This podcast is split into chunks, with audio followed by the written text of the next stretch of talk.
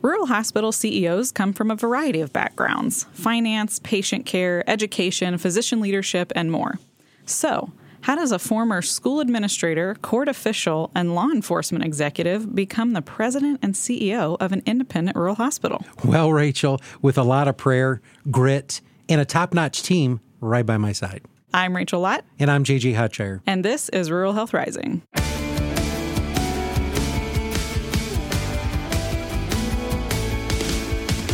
So, JJ, you didn't know this until you walked into the studio five minutes ago because your illustrious producer didn't tell you. But you are our guest today. Welcome to Rural Health Rising, JJ. We're so glad to have you. Rachel, I was so disappointed to see that on the sheet here because it is my least favorite subject, believe it or not, even though I can talk a mile a minute and lots of things to say.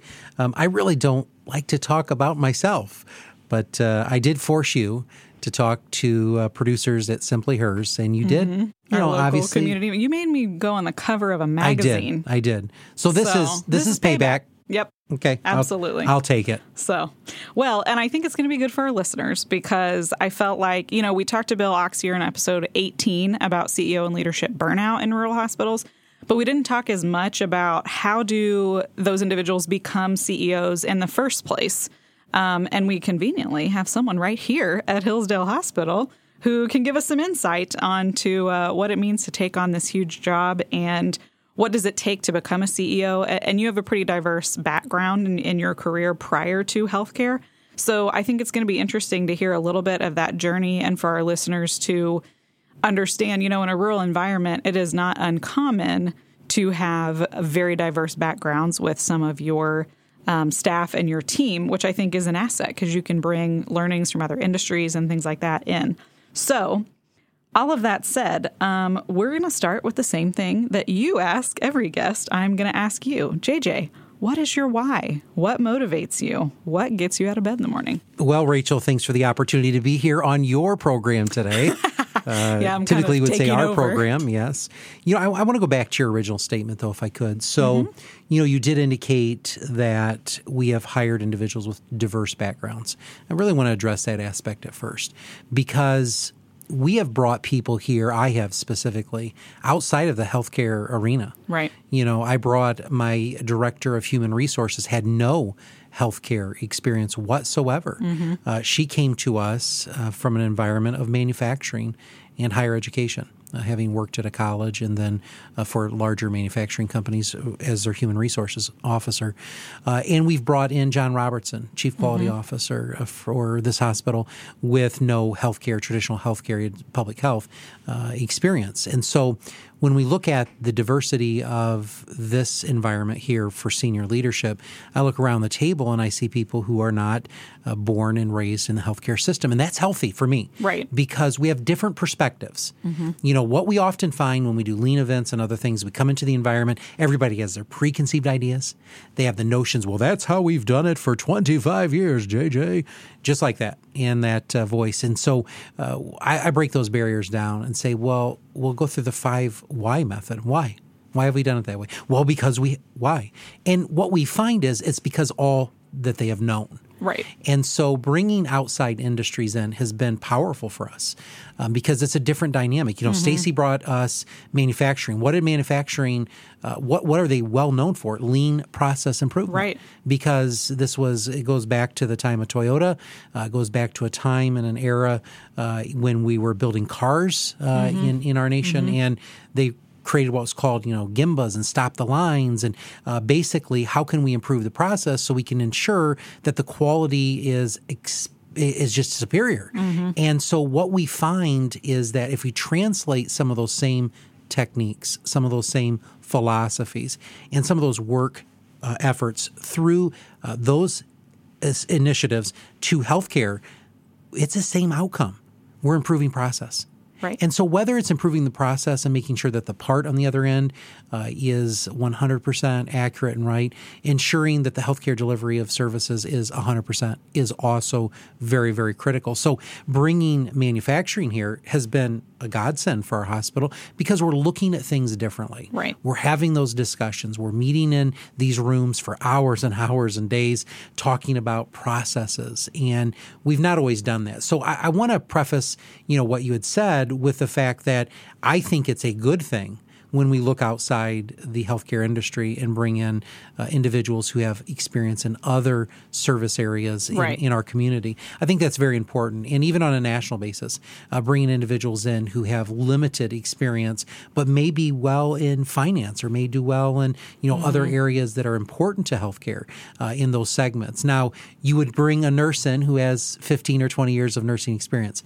Absolutely. Right. When we start talking about processes and improvements and quality and finance, those take on a different role uh, that we can look outside the organization. So for me, I do want to give you know a clarifying statement. I served ten years as a chief operating officer in various roles, having hired in here Right. as a director of organizational development. So I didn't just leap into you know Mm-hmm. the CEO role. I was prepared for it, uh, which was very very good. Um, I had the opportunity uh, to transition to healthcare about eleven years ago, well over eleven years ago now, and I didn't know that I would end up in healthcare. I was approached by the then CEO Duke Anderson, who said, "I need some help building my organization and growing it, and I need some some help staffing, and I need some help uh, setting up leadership development." And so uh, those were all the areas that I really had a passion for.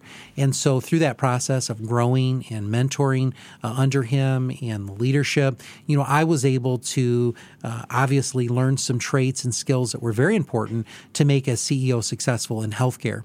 So all of that to say, what is my why? Regardless of where it is, whether it's here in healthcare or if it's in any industry I've ever served, I like serving people. I get up every morning thinking about how do we improve processes, how do we serve people. I believe uh, fundamentally that the most important thing for a leader is not all about me, but it's how can I serve my people. And servant leadership is there's many think uh, experts have written about it, many uh, seminars, many books, and and self help tips about how to become a servant leader. But at the basis of it, you have to have a desire in your heart to want to serve others, and that's Right. where I am today.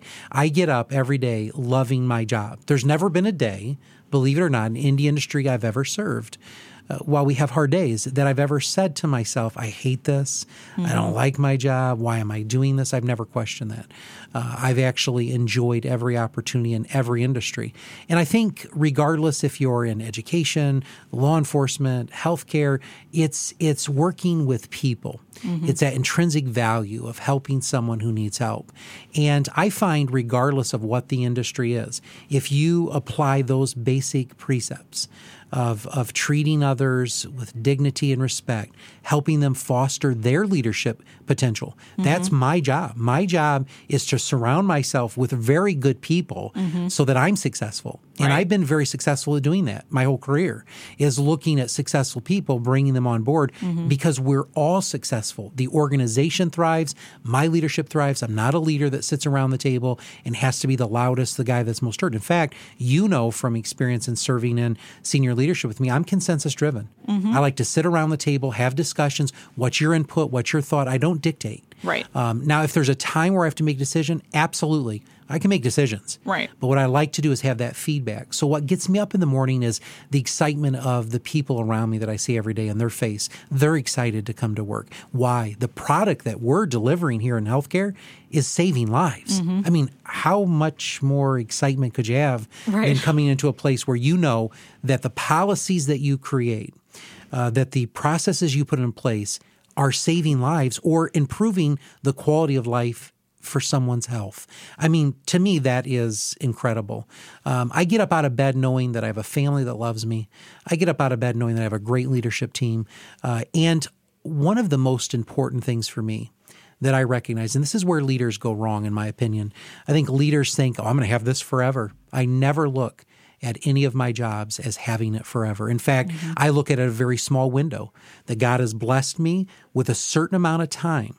And for such a time as this, I have X amount of things to do, and I'm entrusted with this leadership position, but it's not forever. The problem with CEOs that I've ran into in my career who are authoritative eh, they're dictatorial uh, in nature. These are individuals that think they're unmovable, unshakable. These are individuals that uh, feel like they're going to be in that position of power forever. And let me tell you something it does not happen. Mm-hmm. I've worked in court settings where I've watched a judge who uh, ended up uh, passing away from uh, emphysema, a great mentor of mine. Uh, but let me tell you something, it was very difficult to make the transition from judgeship to normal life. And, mm-hmm. and some people can't do that because it's, I'm always going to be in power. And you think about those positions and those people in those positions, they, they lose perspective. Mm-hmm. Every day I thank God that I have a job and I, and I come to work understanding that I've got to make today better than yesterday. I've got to work harder than yesterday. And we're not hearing much of that today, are we? No. Today's philosophy is almost less work. You know, you should it shouldn't take you 34 to 40 hours to do your job. Really? Here's what I've been I've been raised on hard work mm-hmm. all of my life. We grew up extremely poor. We did not have electricity at times. We did not have food at times. I know what the value of work is. I know what it brings back to me a sense of fulfillment and the opportunity to come to a place like Hillsdale Hospital uh, to share my talents and my gifts that God has given me, and I firmly believe that, and and to put those on the table, and then to surround myself with good people who are of like mind that we want to see processes change, we want to see improvement, and to surround myself with those good people and to see them grow. You know, my my idea of someone's longevity is maybe two, three, four, five, six years, and then they go on to something bigger and better because mm-hmm. they've received that education and that training and, and, rooted in leadership, and that now they're leading organizations. That's a mark of a good leader. A good leader mm-hmm. isn't by saying, "Well, I've completed 37 years as the CEO or the XYZ." Really, what has that longevity gotten mm-hmm. you? Uh, and so, just to base it off longevity, absolutely not. The measurables are how well are you treating your leaders and what are your outcomes? You know outcomes can be measured in healthcare they're measured in in quality assessments and but outcomes can be measured in any industry. And to get to the table as the leader is a lot of responsibility. Someone once wrote a letter to me that said okay you're in charge now. Heavy is the head that wears the crown. Mm-hmm. and i never really thought about that until i thought about it and thought oh my goodness you know, I've heard the expression, but it's true. Mm-hmm. You know, I go to bed every night with lots of concerns and worries and, and thoughts, and I yield those to God in prayer and say, all right, I, I can't mm-hmm. do this. And sometimes and to email. To email late at night. sometimes you got to just dump it, get you it do. in an email and get it out. Absolutely. And then we come back in and we solve the problem. And so that's to me that's leadership is understanding for this small amount of time. And Rachel, you know, life happens fast. Right. You know, I've watched family die this year, last year. You know, uh, we've watched people here become very ill, and life happens so quickly. And so, what we think is long term, 10 year is is really not in the grand scheme of things, right? And so we have to look at this small window of time that we've been entrusted to our positions to make this place better than when I found it and to make it better when I leave. And so to understand to take it to the next level, as you would say, mm-hmm. uh, in healthcare requires a lot of work, especially from what we've faced in the past year. Right. So, with that said, I feel like that gives us a really good understanding of your philosophy and your approach to leadership you probably haven't you know you haven't known all these things and had this approach for your whole life right? You've you've put it into practice over time in your career. So let's start at the beginning. Let's go way back like three years ago when you graduated college. Just nice. You're so kind to me. That is yes, awesome. yeah. yeah. So but we'll go back uh, yeah. a number of years ago. Sure. we don't know the number. We don't need to know we the don't number. know. Um, i'm only you, 46 for the record. Okay. Right. so you graduate from hillsdale college. Yeah you have your bachelor's degree. What do you do the next day? What happens after that? Well, it started before I graduated. Uh, I actually uh, was the youngest serving administrator uh, for a small Christian school. I was um, set aside uh, as a uh, ordained minister uh, and we say set aside. What that means is, is basically I'm under tutelage of the, mm-hmm. of the senior pastor. And this was a Christian school, and I had the opportunity to become an administrator uh, to work with closely. Uh, I was a board uh, chairman. How it worked at the time is uh, this the church board appoints you to the school board. Okay. Mm-hmm. And so I had a great opportunity, even while I was in college, wow, to serve this incredible role mm-hmm. uh, and to learn. Uh, and uh, someone has always said, "Oh, you're an old soul," uh, there's a part of me that's probably that old soul, mm-hmm. uh, you know. And so in college, you know, I was working. I was given the opportunity uh, through a program of the college to actually uh, work at the court systems here mm-hmm. in Hillsdale. And I took that uh, on, and upon graduating from the court systems, uh, excuse me, graduating from Hillsdale College, um, I continued my my time at the court mm-hmm. and worked uh, for chief of staff uh, for the judge of uh, of circuit court. And were you still working with the school at that point? No, I was just, I was okay. done. Yep. Now I'm just entering my career, not really mm-hmm. knowing what it is. Where do I want to be? Where do I want to land? Right. Uh, knowing at that time that I had several segues that I wanted to go into.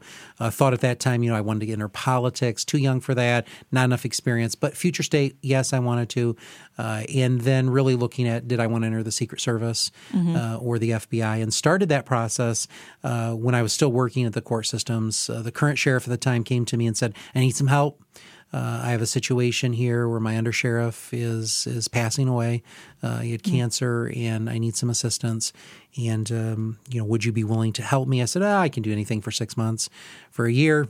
Um, 10 years later, uh, I found myself uh, in a position uh, where I thoroughly enjoyed it um, rewriting uh, writing policy and uh, moving you know programs uh, in our county, uh, protecting seniors, protecting uh, school age children, writing uh, millions of dollars in grants mm-hmm. for the county, and really just found my niche in working with people and processes and in leadership. And then it wasn't until about 2009 and 2010 that Duke Anderson, the CEO at the time, I was on the membership corporation of the board here so it's a membership corporation board. It's not the board of trustees. Mm-hmm. Uh, and Duke Anderson came to me and said, "Listen, I've watched you for the last ten years.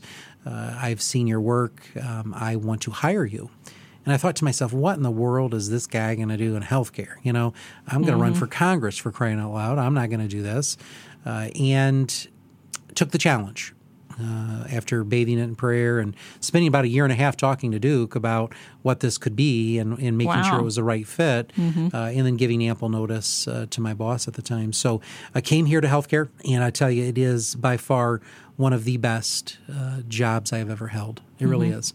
Uh, the dynamic um, environment, uh, the opportunity that no day is the same uh, is really what drives me. Coming mm-hmm. in uh, from anywhere from, you know, at the time of operation, so I was in charge of um, organizational development, mm-hmm. uh, leading the leaders, training the leaders. I was in charge of staff education. I was in charge of human resources, uh, really just working with people and mm-hmm. found that to be, you know, an area that I loved the most. And, and, and my point is, is in all of this, it doesn't matter what is before after name. It doesn't matter, you know, what your title is. Um, for me, it doesn't. You know, what defines a leader is, you know, your character, and that character is, it to me is moral character. It's mm-hmm. it's having a sense about you that has that you're driven by something greater than yourself. And I've always really practiced that regardless of what industry. And so came here in 2010 uh, and have been here now for 11 years, well over 11, 11 years and two months, uh, and and have you know promoted through the ranks uh, here at the hospital, moving from director to officer to mm-hmm. to um, vice president, then to CEO.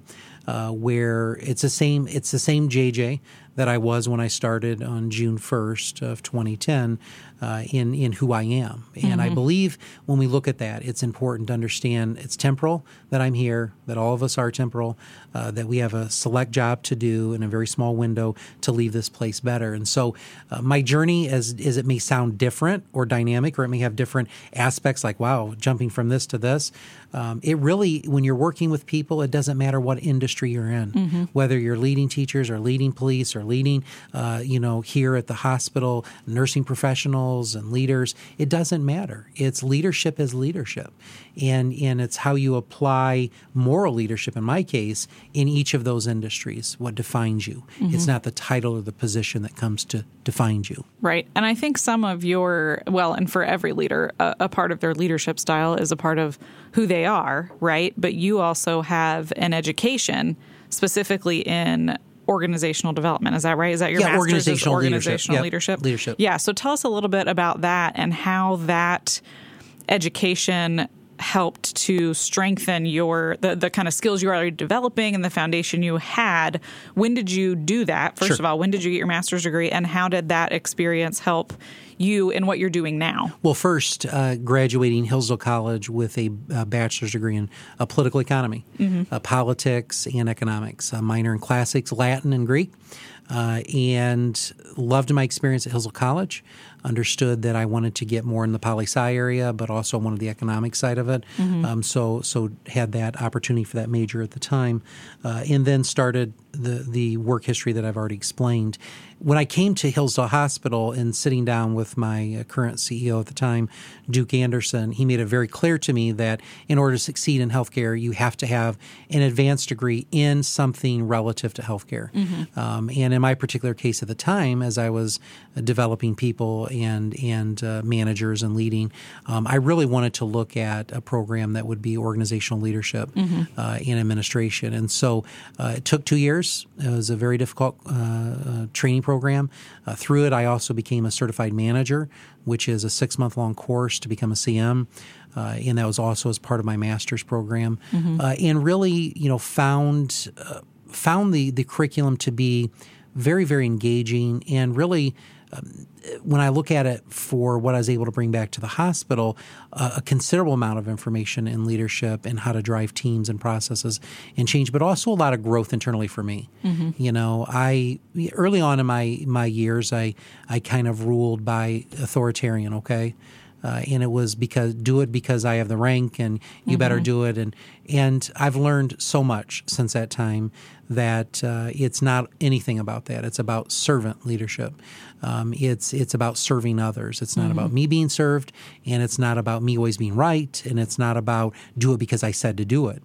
You know, that's not. You'll never get you'll never get long term loyalty as a result of that. Right. Uh, people will just respect the position. They'll never respect the person. Mm-hmm. How do you mm-hmm. get someone to respect the person? Is building those you know those very important relationships.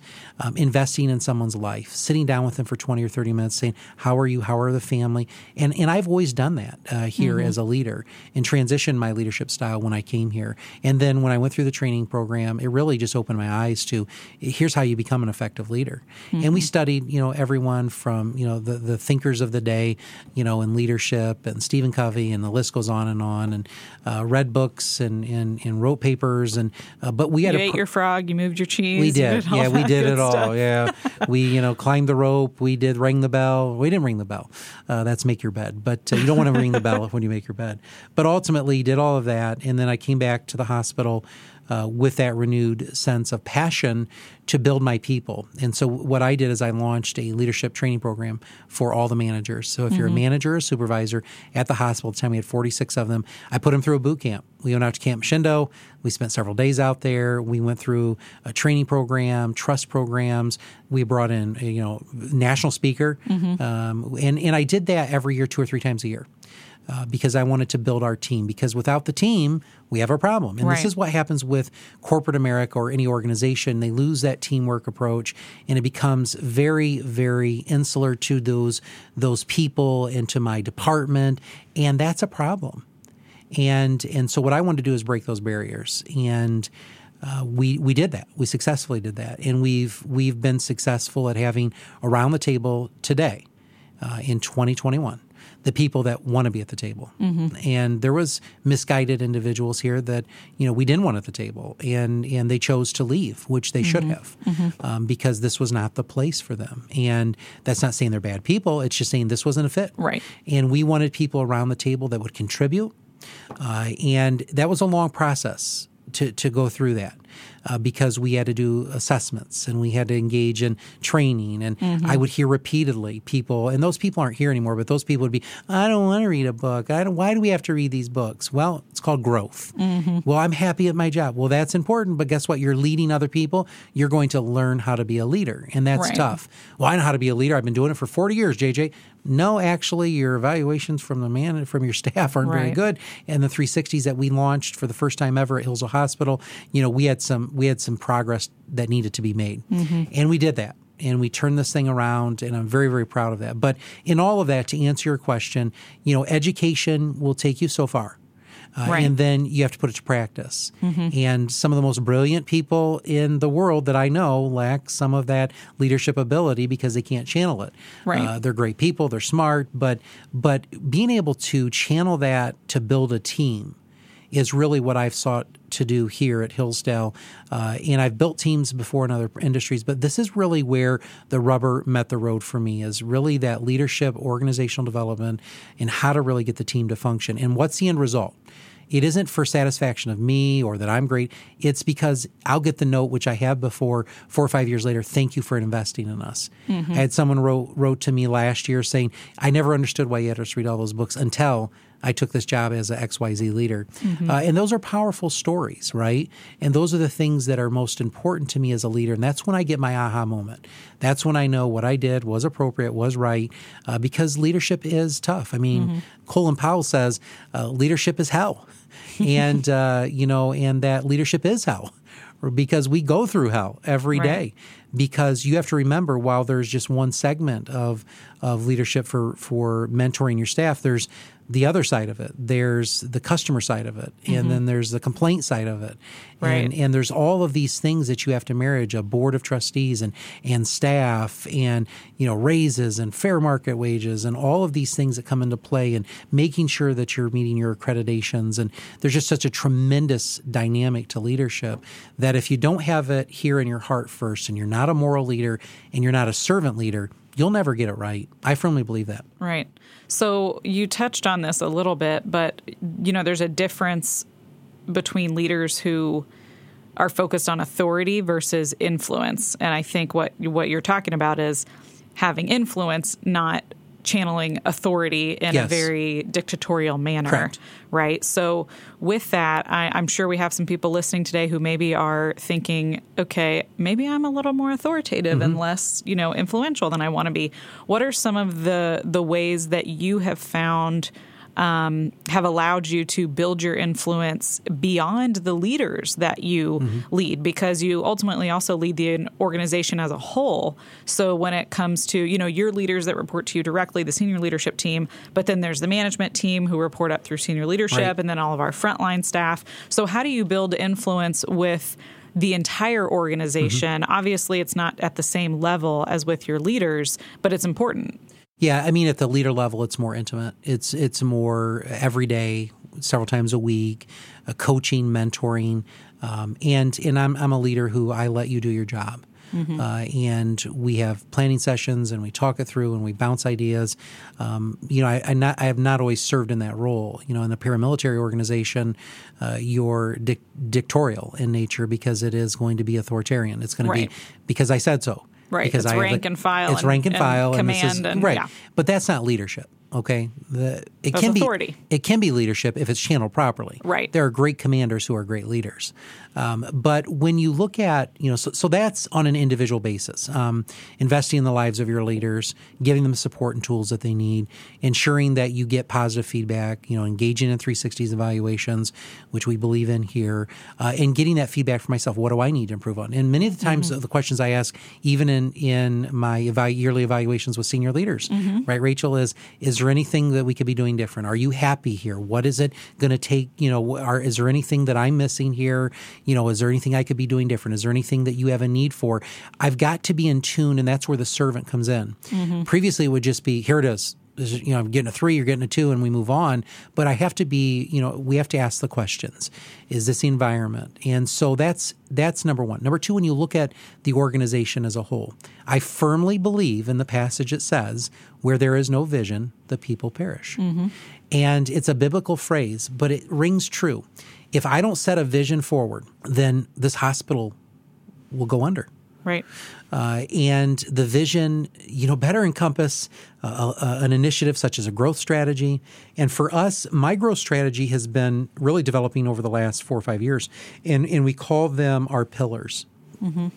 And our pillars are looking at you know certain important areas that support the hospital: people, growth, finance, quality, service, all of those things, right? Mm-hmm. They're important to the operation of the hospital. Without one, you're not going to have the other. If you don't right. have good quality, you're not going to have good growth, and therefore you're not going to get paid, and you're not going to get any money. So your finance suffers. So right. all of these pillars have to be strong.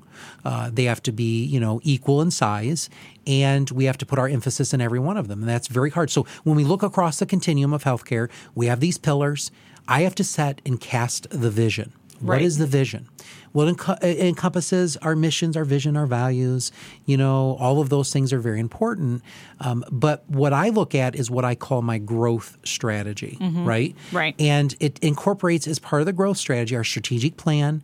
What is our mission, vision, values, strategic plan? Um, what are our benchmarking? Where do we want to be? Um, all of that really folds up into the growth strategy. And what the growth strategy says is we are going to sustain this hospital for another 106 years. And here's how we're going to do it we're going to uh, be very robust in telemedicine. We're going to ensure that we're leading in quality. We're going to make sure that we purchase new service lines. We're going to look at other ways of serving healthcare outside the traditional walls of the hospital. Now, a leader who's just looking to be a leader, to come in and be the CEO, is a guy who sits in the chair and he knows all the old shtick, and it's going to be all right. Let's look at the. Let's keep everything status quo. I don't do status Get quo Get along to get along, but Correct. not because he'll have a job. do something. Right. This is a risky business when you push change as quick and as fast as I push it. Mm-hmm. And you know that. Oh, yeah. For the last year. Yep. And it causes people to get uncomfortable, scratch your head. You have to have tough discussions. You can't have certain people working for you. You have to have those difficult conversations. Mm-hmm. And so, as Colin Powell says, it is hell, but you get through it. And, and the importance is, is that you cast the vision. Mm-hmm. So if you don't put the vision out there, if you're just here to be the leader, if you're just here to go through the mundane Monday through Friday shtick, you will lose long term. Because if you don't set that vision, pretty soon the people get weary. There is nothing that we're moving towards the mark towards, and your organization ultimately fails. And this is what we see happen all around us. We get comfortable. So we put the frog in the boiling water, he jumps out right? Right. We put the frog in the water and turn the heat up slowly. What happens? The frog stays in and he dies. Right. Okay. Now, that's the science lesson. the principle of that is if we're all here in this environment, we never bring someone from outside the organization to tell us what we're doing that should be different. And we always just have done this for 100 years because that's no, we're in the boiling pot. Okay. Right. The heat's turning up and we're not going to do well. Okay. What we know is, and this is what makes me successful as a leader, I don't rely on myself as the expert. I bring in outside consultants to advise me in certain areas. Um, I consult with our attorneys. I consult with our board. I consult with senior leaders who have the experience. And can, through that consensus building, then I'm able to look at my growth strategy in real perspective, cast a vision that the people want to follow, and then we win. Right. So I think what's important for this in particular with rural health is that it can be very discouraging, right? Because of all the issues we've discussed on this podcast that make the healthcare environment in rural America very difficult. And I think a lot of people can get into that position where it's like keep your head down and keep working and you're just trying to survive. And it's difficult to have a growth mindset when you are so bogged down and just trying to survive. And that kind of plagues the, the rural healthcare industry, right? So, how do you keep yourself from getting into that kind of rut where you just can't even start to think about growth anymore? How do you keep yourself from getting into that position? Because you kind of have to, you know, make sure that you don't end up in that sort of just totally downtrodden, beat down, we're just trying to survive kind of mode. You know, it's it's a great question, and um, much like you, I'm highly motivated uh, in wanting to see positive things come together. And much like you, uh, when they don't, we press on and we find two other things to be successful. And I don't, uh, when something is great that we accomplish, I don't rest with that. It's not like, oh, okay, we can all take a breather. You hear me in my senior leadership meetings. All right, we got 12 things going on. All right, I close this opportunity up in this particular area. Right. We're not going to pursue a clinic up there, but here are five other things we're doing. Right. It's not defeat, it's not failure. It's actually just the opposite because we're recognizing, you know what, we had a plan that's probably not going to work out in that area. Let's be smart and let's divert our energy somewhere else. Um, so keeping my my what we'd say our sh- a saw sharp, you know, it's for me, it's it's looking at uh, the industry, it's talking to colleagues, it's looking at other industries uh, in healthcare who have certain service lines. How did they do it? You know, not just reinventing the wheel myself, looking at programs. All of those things have to fold up, and it's constantly, uh, constantly on my mind. I never come into work with just saying, all right, I need those. I'm not a task guy that says, all right, I have to get those three things done. I have a book that's got my to dos. Right. Okay. Then I've got my strategy book, which is all the things that I want to accomplish in new service lines, bringing in new, and I'm making calls in between this task and that task. And Mm-hmm. I'm sending emails to this company and that company. And I'm forming committee meetings because I know we have to go in a hundred different directions here. Right. If we were to continue down just a one shot road of just keeping the hospital status Right. quo, Just keep your head above patients, water and that's you'll- good enough. You'll fail. Yeah. Mark Gross told us in our interview with him where there is no margin, there is no mission. Mm-hmm. So I first have to understand I got to make money, Right. right?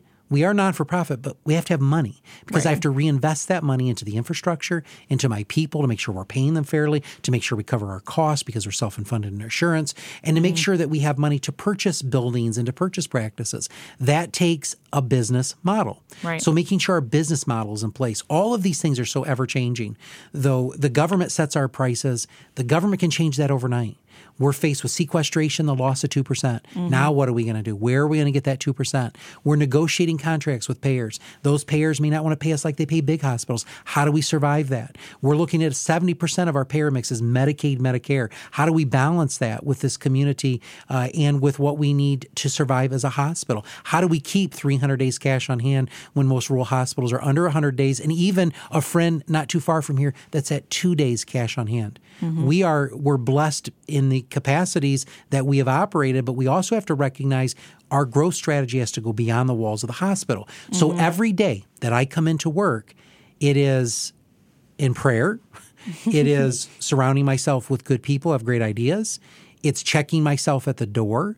It's understanding that this position doesn't define who I am. Mm-hmm. It's making sure that I understand every day this is just mine temporarily. I'm not, it's not my permanent home. And when I say temporarily, do not be alarmed. I'm not leaving tomorrow. 20 years could be temporary. Right. If you consider Right. it, right? It Right. really could be. I mean, we If have the hospital's around for another 100 years. you're it's not going to be. 212 years. I had 20 of those years. I'm entrusted to it for a small blip of time. And so for me, I always have in the back of my mind never to settle. Never just to say, well, we're done, Rachel. We got that big task done. No. What other five tasks are we going to do? Now, today's philosophy is that's not healthy, right? You shouldn't be you shouldn't be so task oriented and if COVID taught us anything it taught us that we need to work less and not no. That is not a business model for success. And I'll argue that point. There has to be a life balance. I fully mm-hmm. understand that.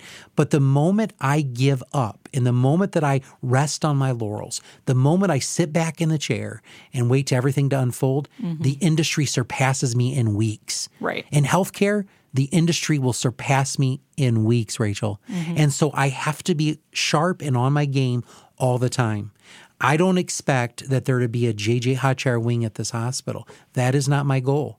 My goal is to ensure that we keep 500, nearly 500 people working every day. My goal is that we have a place where individuals who are sick and need health care can come and get it without traveling a far distance and risk their health care. I want a place where we have 40 beds where seniors can come and rehabilitate or live here forever and we take care of them. I want a place where children could be born and taken care of here by their primary care the rest of their life. That is what I seek to do. It's not about me. It's not about who I am. It's about who we are as a hospital and what our mission, vision, and values are. Well, on that note, I think uh, this discussion is over. I think that that was a great way to end our episode today um, with that philosophy of what is the most important thing. Why are we here? What's really the purpose? And keeping that as the focus. So, uh, JJ, thank you so much for joining us today on Rural Health Rising. Well, thank you for the five minute notice. You're welcome. It was great. You're welcome. You know, I like off the cuff. I think I it's know. you know, I think it's fun. It's uh, more. I, th- I like more casual. I know. a little bit. So, um, well, in the coming weeks and months, we are going to have more great discussions right here on the podcast. And if you or someone you know would make a great person for us to talk with, we want to hear from you. So shoot us an email at marketing at hillsdalehospital.com. And we also want to get your feedback on this podcast. Which episode is your favorite? What do you want to hear more of? Who do you want to hear more of? Who do you want us to talk to? Uh, we have put a brief five question survey up on ruralhealthrising.com so you can help us shape the future episodes of Rural Health Rising. Yes, and it will take you less than five minutes to complete, so less than one minute per question. Nice. And as a reminder, we are collecting patient testimonials to be featured during our Voice of the Patient segment. If you have an experience to share about the positive impact you or your loved one has had as a patient at a rural hospital or healthcare provider, call our direct to voicemail line at 269 447 1265 or email marketing at hillsdalehospital.com and share your story with us. You just might be featured on a future episode. And with that, don't forget to subscribe wherever you get your podcast. And if you like what you hear, leave us a five star review on Apple Podcasts and tell others, well, they should listen as well. Your feedback helps more listeners find Rural Health Rising. You can also find us now on Twitter. I'm at Hillsdale CEO JJ. Rachel is at Rural Health Rach. And you can also follow us on the podcast at Rural Health Pod. Until next time, stay safe, stay healthy, and stay strong. Rural Health Rising is a production of Hillsdale Hospital in Hillsdale, Michigan, hosted by JJ Hodshire and Rachel Lott. Audio engineering and original music by Kenji Ulmer. For more episodes and more information, or to share your patient or family testimonial with us, visit ruralhealthrising.com.